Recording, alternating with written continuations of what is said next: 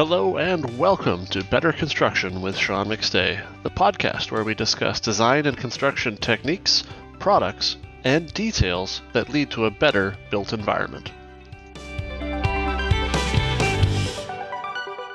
All right, and welcome everybody to this week's episode of Better Construction. This week, I'm very happy to have with me Ian Schwant. Ian's a uh, graduate of the Carpentry Apprenticeship Program at Southeast Wisconsin Training Center in Milwaukee, Wisconsin. He's been working uh, for a number of years now as a carpenter in the Hudson Valley in Northeast United States. Interested in high performance, certainly, net zero uh, insulation strategies, and he's a certified Passivhaus tradesperson and published author in the Journal of Light Construction. So, Ian, welcome to the hey, show. Sean great to be on. I always like to start off these interviews with you kind of talking to the listeners a bit about how your journey in construction began, um, how you kind of got to where you are, and, and where your kind of interest in high performance or um, you know net zero type construction started. Sure, I started as a laborer for a lot of different small one man operations or small family run companies doing a wide range of different things from masonry to sheetrocking and drywall, and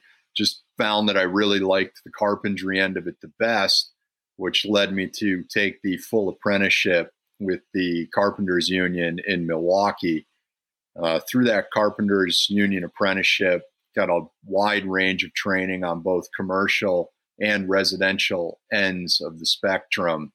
Uh, started off my career mostly running pretty good sized commercial jobs for hospitals and schools and entities like that. But after the 2008 slowdown, started to get back more into the residential side of the business, you know, mostly by necessity, doing things like flipping houses and small scale remodeling. Uh, for a while in the uh, early 2000 teens. I had my own business doing architectural woodworking, and for various reasons, decided to go back to working for a company as opposed to being self employed. Uh, ended up with Hudson Valley Preservation. They're out of Kent, Connecticut, and through them, got involved in NESEA, the Northeast Sustainable Energy Association which led me to things like Yestermorrow's Net Zero program and eventually getting my certified passive house tradesperson uh, certification at the end of last year. So, for you, was construction and, and carpentry always kind of an interest for you, or is that how did that kind of develop for you as a young person? I think, like a lot of people in the area I grew up in, in sun, uh, central Wisconsin, you know, most of us tried college, didn't work for everybody, and a lot of us ended up in building trades, uh, electricians, plumbers, bricklayers, and for some reason, I really enjoyed the building aspect of carpentry, and that really grew once I had the apprenticeship and got exposed to the the wide range of different things that you can do once you are a carpenter.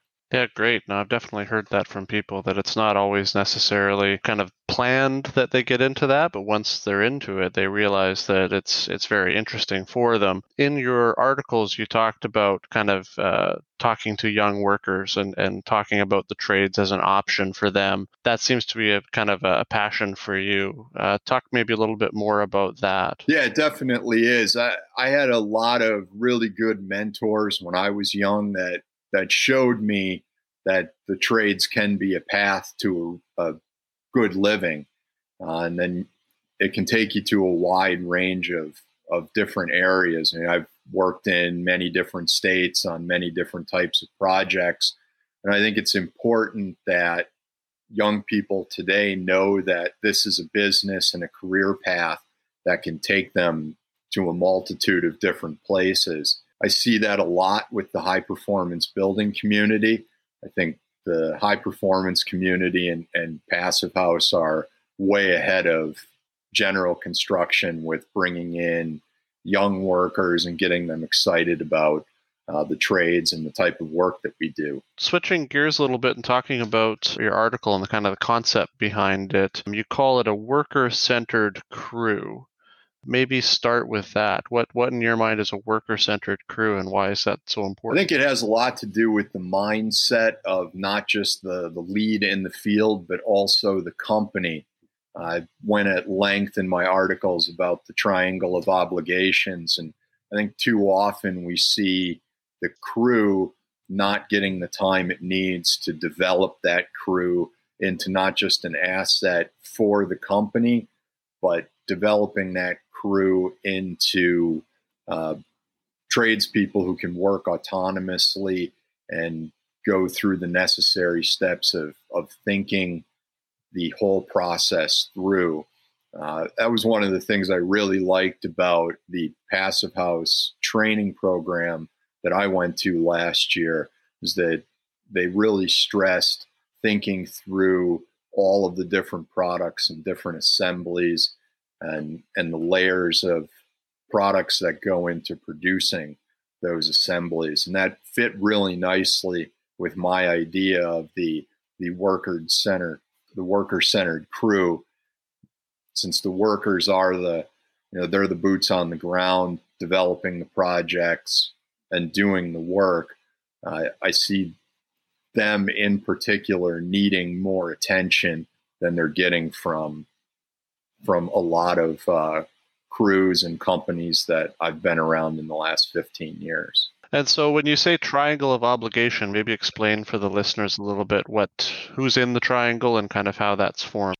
When you're running a job in the field and you're either the superintendent or a lead carpenter or foreman, whatever title somebody wants to give you, you have an obligation to the company that you work for, and that can be through understanding the estimate, purchasing materials in a in a thoughtful and reasonable way, and then also running the crew so that the crew can produce work. Those are all things that you have an obligation to your boss, oftentimes the owner of the company. And then you have an obligation to the client. The client has hired your company to build their project, whether that's a, a small bathroom or a remodel or a multifamily passive house project, you have an obligation to the client, which sometimes you get to work directly with the client, other times you're working for a representative of the client, like an architect or an engineer. Uh, but that doesn't really change your your obligation to uh, build the product for the client. And thirdly, you have the obligation to your crew. I believe that we in the field have an obligation to also teach the crew the trade. Most often in my area, guys are getting crews that skew much younger or even people who are making a, a midlife career change or maybe a, a non-traditional, you know, blue collar crew guy that might fit the uh, the stereotype of people in the building trades. But we have just as much of an obligation to that crew as we do to the owner of our company and the client who we're building the project for. So oftentimes we're going to have that crew with us for months on end on a project, or if we're a small company that keeps everybody busy, we may have that crew with us for two years and then we're really on the front line of of teaching those crew members how to work efficiently and and how to be tradespeople. Okay. So with the triangle of obligation, then you have kind of the project lead is right in the middle. Exactly. And so you have a client on one point, the employer the crew. And so it's really kind of a balancing act. How important in that balancing is communication, or what are some of the ways that you try to kind of keep that balance using uh, proper communication? I, I think communication is is key for the lead, who is, as you put it, in the middle of the triangle, to make sure that that they're meeting the needs of of all points. The company I'm currently with, we have uh, company wide management meetings every two weeks. Uh, we like to have client meetings uh, every Friday. Oftentimes, our clients are New York City weekenders, so they're not necessarily on site. Uh, so, one thing that I like to do is through various technologies, whether it's uh, FaceTime or just emailing pictures. We like to keep them on top of all the progress. Sometimes the progress is just demo or framing and it's not very interesting to them, but oftentimes you'll be able to bring a client through the project, even though they may have never set foot inside the work area. You know, they might only be coming up on a weekend or they might not come up at all while you're there, but it helps them understand the process. And that communication is really important for the for the client. And I think the communication aspect with the crew tends to be a little bit easier because we're there with them working during the day, which I believe can lead it to be overlooked at times, uh, which is why I think they're, uh, the crew itself often is the, the forgotten point, as the pressure is usually being applied by your uh, client who needs something done by a specific time, or your employer who you know, maybe wants to, to make sure we hit a certain finish date or an estimate cost. Uh, it, it's hard for the crew to put pressure on you unless you can train them to know when they need to come to you for more information. We like to do training before we start a new task. Uh, that's where I met Jay from SIGA, came out and uh, did some uh, membrane training and some tape training with us before we we started doing a rain screen detail, which at the time was a first for the company that I was working for. Uh, so anything like that that we can put in front of the crew before we start working to try and eliminate mistakes uh, is a really positive uh, experience for the crew. And so that kind of leads into the next section that you had talked about in one of your articles, where you talk about setting clear goals and objectives. Um, as kind of the center in that triangle, how do you typically you know make sure that those goals are clear to everyone and the objectives everyone's on the same page one thing i like to do is share the project schedule with the crew so that the crew also knows in two weeks we should be moving on to framing from demo so that they have those benchmarks in their mind which once the crew members get more comfortable with the work and gain experience that can help them in their work methods, especially if I, as the lead, can't be on the project for a few days.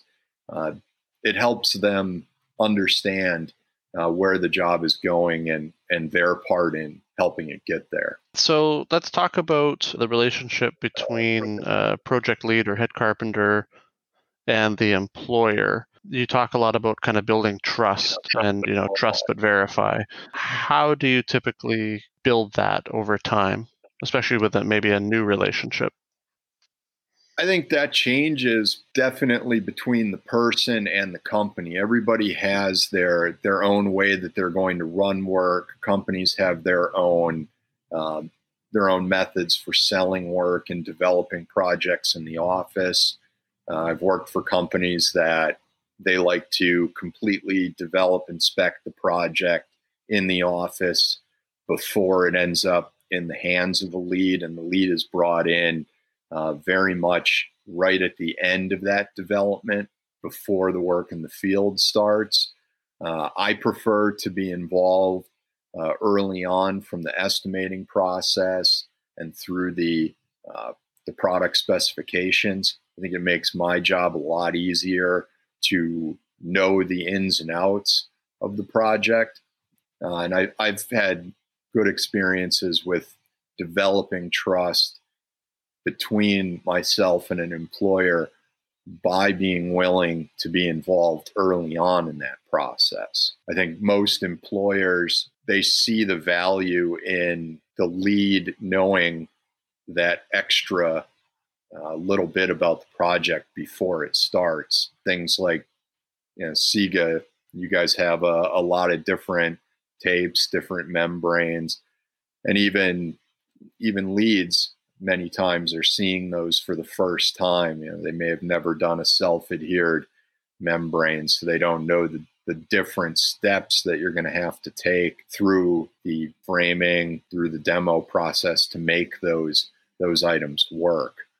Uh, and I think that's where once you have that trust with your employer and they're giving you access to that information early, uh, it certainly helps the lead's job and it helps the lead teach the crew early on so you're not there at that uh, zero hour of we need to do it right now, we need to get it done, but also trying to teach whether it's a new material or maybe it's uh, it's a new way we're going to flash windows with a new product. Many times, by being involved earlier, a lead who has a lot of experience can point out, well, maybe this isn't the right product for here because of these existing conditions that we've run into on the project and can affect some some change that will add efficiency just end up with a better product in the end especially in in remodeling when you have some unknowns that you're taking a house apart and trying to use new materials in in an old house. Yeah, that definitely makes sense to me. Do you have any other tips for kind of creating a worker centered crew that we haven't talked about? The big thing I've found is developing a level of engagement with your crew and developing that atmosphere where it's okay to make mistakes. Too many times, guys get worried about wasting some material or uh, maybe putting a, a detail together wrong.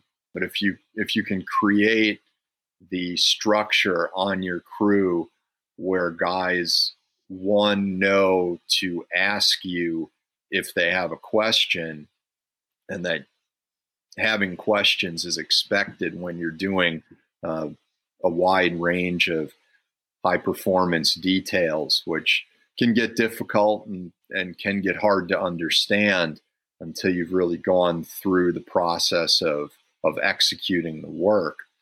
Uh, and it, it's important that tradespeople know that there will be mistakes, but that the mistakes are there to be learned from.